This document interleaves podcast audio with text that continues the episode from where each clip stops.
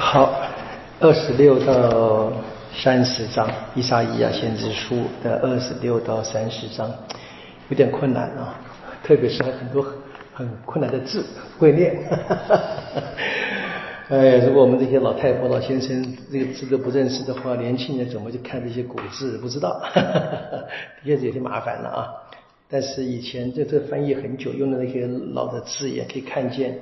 我都想起以前我们在翻圣经的一些前辈们啊，那个最早的可能各位也听过，像像李志先神父曾经在内湖服务好久嘛，还有一位陈伟统神父，香港都过世很多年了，他们呃他们都是当初为了在筹备这一个圣经的翻译的时候，他们被特别被选了去去北京的福大，或者是去练中文系。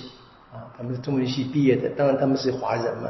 那配合这些传教士，他们的古代的圣经语言啊，他们一起合作，就是那慢慢他们别人翻译的一些初稿以后呢，他他们把这个文字就是顺的，就是比较变成中国的啊方法，做中文的方法嘛，就是一个是前辈们非常辛苦的努力，他们认识的字真多，哈哈哈我们的字真可怜啊。好，不过。意思呢不太难懂了。二十六章，你看这边又是一个简单的赞美诗歌，是延续二十五章的嘛，还是一样？那这个歌，各位应该很熟悉了。我们常常唱的圣咏，你看，比如在这一个第九节嘛，哈，对不对？我的心里夜间向往你，清晨寻觅你，都会唱，对不对？你看很熟悉。你们练时候有没有想想起这首歌了？啊，然后你看这个前面这一个一开始这个第一节嘛，哈。我们有一座坚城，有内城外国做护卫，对不对？这个看，我们看我们唱练字课还是有一些回报嘛，啊，对不对？好，这是这是就是前面说是上主必定会施救，那怎么可能呢？我说只要我们怎么样不断的只相信天主啊，这个很关键的，在这一个啊。基本上在第十三节说，上主我们的天主，除你以外，还有别的主宰治理过我们。意思是说，有别的君王、别的王那个帝王，像亚述王现在正在攻打嘛，对不对？估计还有这别的外邦的民族统治过这些人。但是呢，说然而我们只称扬你，我们所称啊，只有你的名号啊，使人不会复活，幽魂不会复生，因为你惩罚毁灭他们。啊，他们就被遗忘啊！但你增加本国的子民，就当然是胡海的人，世上的权威也都会死的了。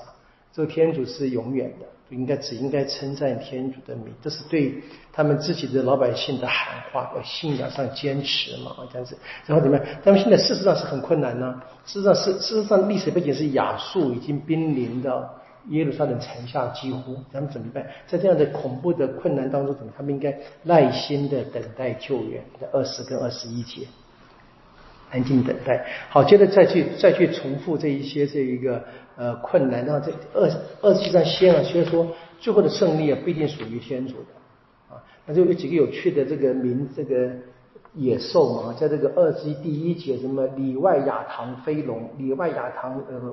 晚蛇还是蚁蛇？那个海中的角应该是指这个亚述、巴比伦跟埃及啊，三个啊一直在攻打，前后不同的时间里面攻打以色列的这一些呃外外邦的强权。然后呢，谈的是他在唱的这个葡萄园诗歌，我们再看再次看见了耶稣讲了很多以葡萄园当做背景的比喻嘛，圣经就里面非常多的。好，最后怎么样说？以色列子民一定会回国的。那么他们现在受惩罚。当然是为了悔改我们这四个基本主题是很清楚的了啊，就是天主罚以色列子民，借着各种方式。那现在就借这个历史的情境，就是那些外邦的首领们。那这些惩罚，我们就回到这一个生命期啊，梅瑟早就预言过的。你不遵守这些盟约啊，不在这个信仰内坚持，那么就会被罚，甚至怎么样被。充军被放逐到外邦，但但最后呢，怎么样？天主还是要拯救的啊！所以这个惩罚只会让你们悔改。然后，然后二十八章谈的是 亚述亚述王已经攻打到这个撒玛利亚，撒玛利亚已已经灭亡的的背景了。你看这个第二节说：“看哪，五主要兴起一位强有力者，有如带冰雹的暴雨，像摧毁性的狂风啊，等等的。”啊，这是描述亚述王。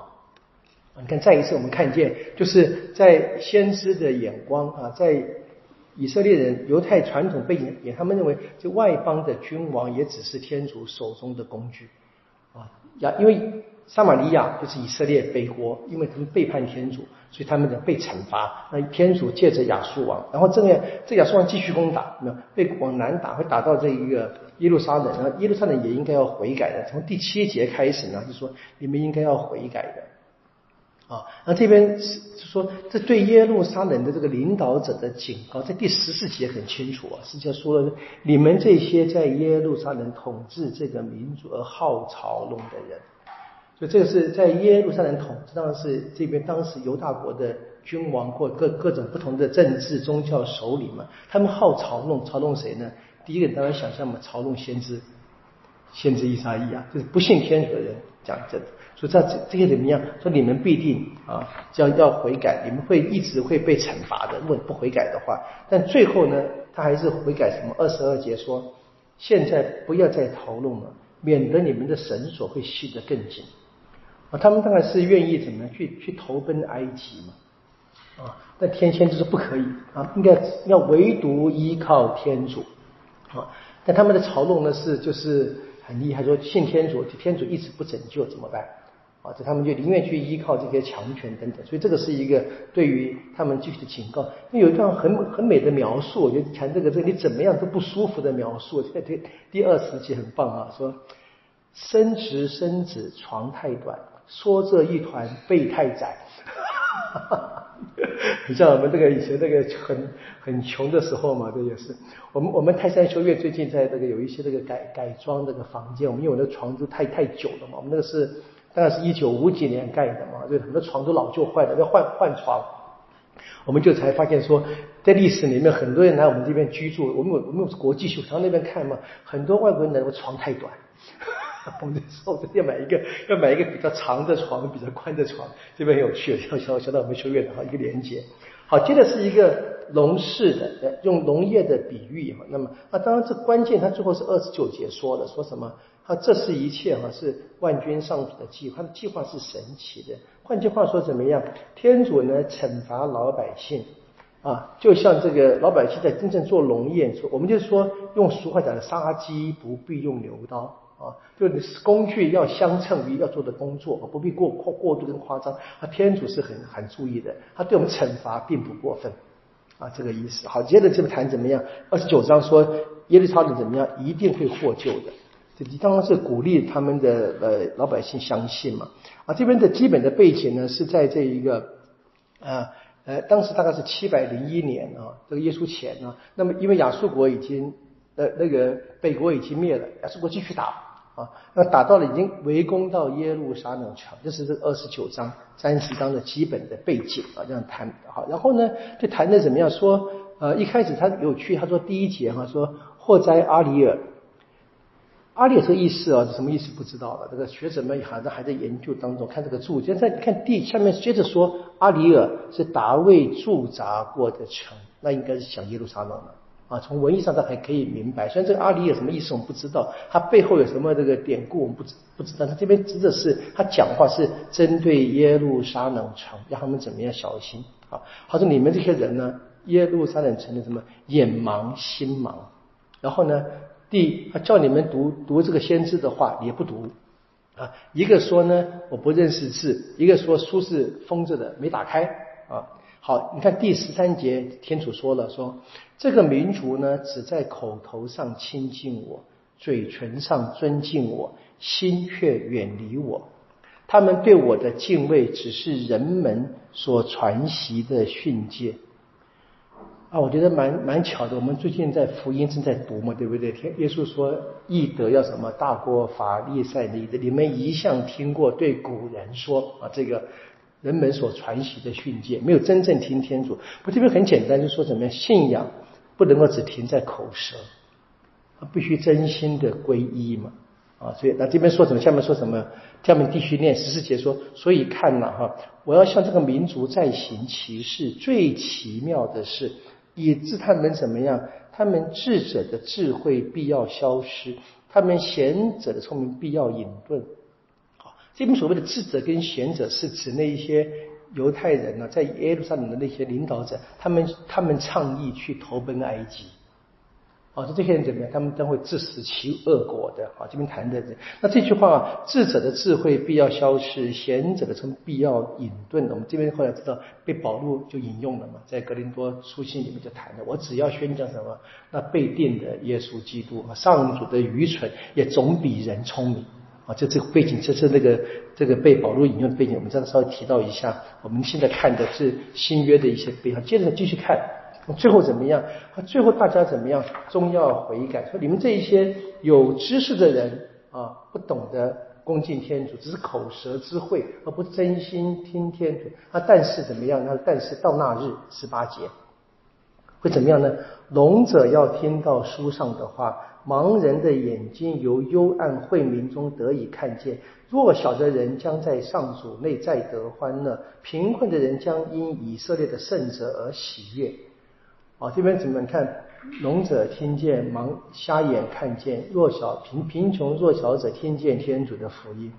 啊，类似的话在先知书里非常多。我们知道的伊莎伊亚后面还会有。那这是耶稣在拉扎勒的第一次讲话里面所引用的。根据路加的第四章的记载，那这个都是一些基本的背景，是不仅仅是路加直接引用伊莎伊亚大概六十一章的话吧，但这边就已经有了，这是整个的整个的先知们所讲的基本的关键。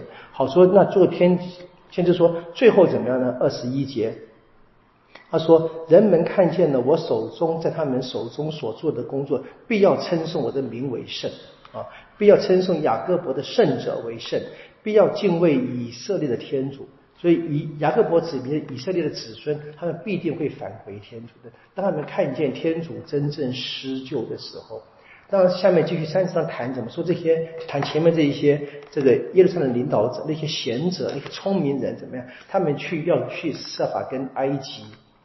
联盟就投奔在埃及的保护之下来抗对抗亚述帝国嘛？那这个三十节很有趣，三十章的第七节哈，这个很有趣啊。先知就嘲笑埃及什么呢？埃及是什么无用的、空虚的，它只是静坐的拉哈布。当然什么？你说静坐是不是不动了，对不对？我们知道他这边所谈的是什么？是这个若苏尔书那一个拉哈布啊，在耶里哥的记得吗？在耶里哥的拉哈布保护了两个探子。就是他们就怎么？我们知道拉哈布后来成了什么？达威的祖先嘛？故事记得吧？啊，所以这边很，我觉得这个描写的很很很近，我以前没注意到啊。这个这个这个被对这个，你看这边谈的，你看当然是这个伊莎伊亚先生在写这个作品的时候呢，他的读者们，他的当时写作对象们是明白、熟悉他们历史的。那听见这个，他说去投靠埃及是没有用的，因为这个拉哈布是不动的啊，不会真正悔改的。好，然后接着怎么谈？他预言说，你们去求埃及是必定要失败的，没有用的。啊，那怎么办呢？他说，这个第十五节啊，五主上主以色列圣者说了啊，你们的得救在于皈依和安静，你们的力量在于宁静和信赖。啊，换句话说，用今天的语言，不要病急乱投医。啊！不要看见这个亚述王要攻打，就投奔这个外邦的君王。你们的天主是唯一的君王嘛？这边谈什么？在危难当中，应该宁愿什么皈依，在悔改，相信天主，安静的等待天主的拯救？所以得救的唯一的方法是什么？信赖天主。好，结果呢？怎么样？十六节他们说不，你们反而说什么？我们要骑马逃去啊！要要投奔埃及，那你们必定会失败的。那这个大概我们今天就是很好用啊，我们今天也是一样。我们今天在在生活里面碰到困境的时候啊，相信天主。我们也是一样，就一点点的这个不顺心，我就觉得好像求求不到天主的帮忙，希望天主立刻解决问题。不论是这个治病也好啊，不论是什么这个生活中的一些各种考验也好，怎么样怎么办呢？你说哎呀，这个去看看星座比较快。啊，算算命比较快，求个钱比较快，对不对？那不行。这边其实你可以看到我们的我们的最根本的这个信仰，这边再一次提醒我们。好，然后呢，怎么样？先是继续说，从十八节开始说，天主怎么样？他许诺过的。啊，重提这个天主的许诺，然后怎么样？天主许诺的什么？他是要老百姓悔改嘛，他也要求老百姓悔改，他就会实现。看见老百姓真正相信他，天主好好的拯救。那你看第二十一节啊，说，当你偏左或偏右，你必会听见你的后面有声音说，这才是正路啊，要回来，回头，对不对？啊，那什么意思呢？就天主一不断的提醒人民的。悔改，那这边当然是第一个，我们知道借着先知的话嘛。那第二个，我们可以很更清楚，借着天主在我们心中每一个人是安放的良心嘛。那这个良心，我们说是需要不断的训练。那在这个训练的方法，其中非常关键，当然是听从这个先人、长辈、教师的教导，对不听先知的教导。所以这些话，我们其实都知道的了。都知道的，我们刚才的福音也说了嘛，对不对？这个犯罪的行动呢，是不是真正的罪恶的开始嘛？起心动念，那个起心动念，我大概我觉得我们人都会知道有问题的了。是人在相同的罪哈，然后犯了很久以后，他会越犯这个罪罪恶越来越大嘛，开始把这不当一回事。这边就是，但是其实我们一开始每一个时刻，一开始偏离正道时，其实天主就有不同的方法提醒我。这的确是要要想天主是帮助我们的了。好，然后最后的结尾是怎么样谈到什么？这个第三十章的结尾说，上主要出征攻打亚述。我们记得那个故事，对不对？当亚述的军队他们攻攻打的攻打了这一个呃呃北国以后，然后呢，他们发现他们的军粮不够了，那钱不够了，对不对？就兵分两路，那个真正的亚述王去攻打去打波斯，希望这边取得更多的战利品回来，派他的将军往南去围攻耶路撒冷嘛。然后他们当时在那边那个去攻打这一个呃波斯的王，有没有受到一些危险？他们这边也这边也在这个攻打耶路撒冷时急速撤军就回去了。啊，那当然这个看是什么？天是天主的拯救嘛，这是历史的背景。你可以读一下这个列王记，可以回忆这段故事，就是天主一定会施救，的，人民能够真正的相信天主的话。好，当然这是很清楚，这是犹太在信仰里面对于历史的解读。啊，那我们的信仰不是放着没有用的，我们信仰是要要去引导我们去看看清楚，在我们身边所发生的一切事物。所下面接着说的嘛，第三十章看见的说，唯有上主才可以真正施救。因为后来我们知道，埃及也曾被亚述灭掉了，会相当长的时间。好，我们今天看的这个二十六到三十章，我们明天从这个三十一啊继续的下去啊。愿光荣归于父，即是及圣神，起初如何，今日依然，直到永远啊！因父及子及圣神之名啊！好，谢谢大家。